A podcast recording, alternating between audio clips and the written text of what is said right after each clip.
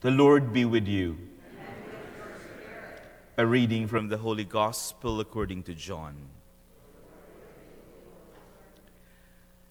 Jesus said to his disciples, Amen, amen, I say to you, unless a grain of wheat falls to the ground and dies, it remains just a grain of wheat. But if it dies, it produces much fruit. Whoever loves his life loses it, and whoever hates his life in this world will preserve it for eternal life. Whoever serves me must follow me, and where I am, there also will my servant be. The Father will honor whoever serves me. The Gospel of the Lord.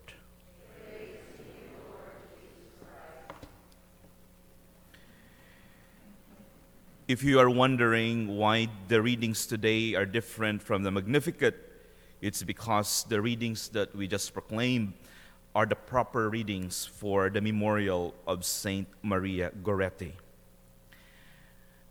The saint that we celebrate today um, is very, very unique because she is the youngest canonized saint in the church. The, the, the youngest one. She was canonized at the age of 11, almost 12, and she died quite tragically on July 6, 1902. Just reading the life of Saint Maria Goretti, you would uh, one would have an initial impression, oh, what a sad life. Well, if we if we see it in the lands of the world. It's quite sad at the beginning, actually. When Maria was nine, her father died tragically, and uh, she bore the responsibilities at the age of nine to raise her five siblings while her mother worked in the fields to produce the crops with which they would pay both the rent and also feed themselves. And uh, during that time, there was, it was a terrible, it was a very difficult time for them, a time of trial and suffering for the whole family. And for Maria, just at the age of nine, it was particularly difficult. And uh, aside from the responsibility of taking care of her family, she also had to cook and clean for her two next door neighbors who one of them actually was the one who killed her, Alessandro. It was during that time when she was helping to clean and cook for one of her neighbors that Alessandro, the one who killed her, began to develop an impure liking for Maria. He started by saying, you know, crude things to her, very inappropriate. However, at a certain point, he began to make direct sexual advances towards her, demanding for her virginity and threatening her with violence if she did not comply. And finally, after many months, he forced himself upon Maria in an attempt to rape her. And though she prevented him from raping her, he brutally stabbed her numerous times. When he was attempting to violate her, he, she said, God doesn't want you to do this. God wants you to be in heaven. And it was that, actually, those words that even gave him more rage and brutally killed her. Her last hours, though, according to biographies, were marked by simple, simple confession of faith.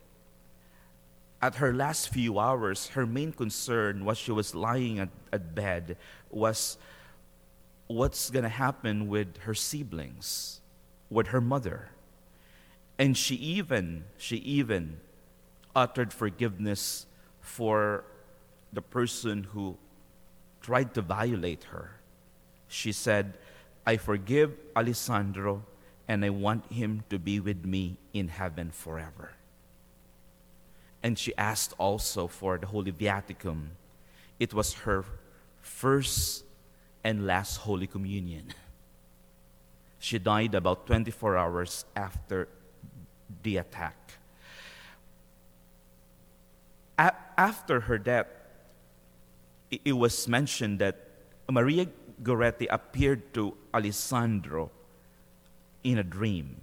In the first few years of, of his imprisonment, he was denying it vehemently.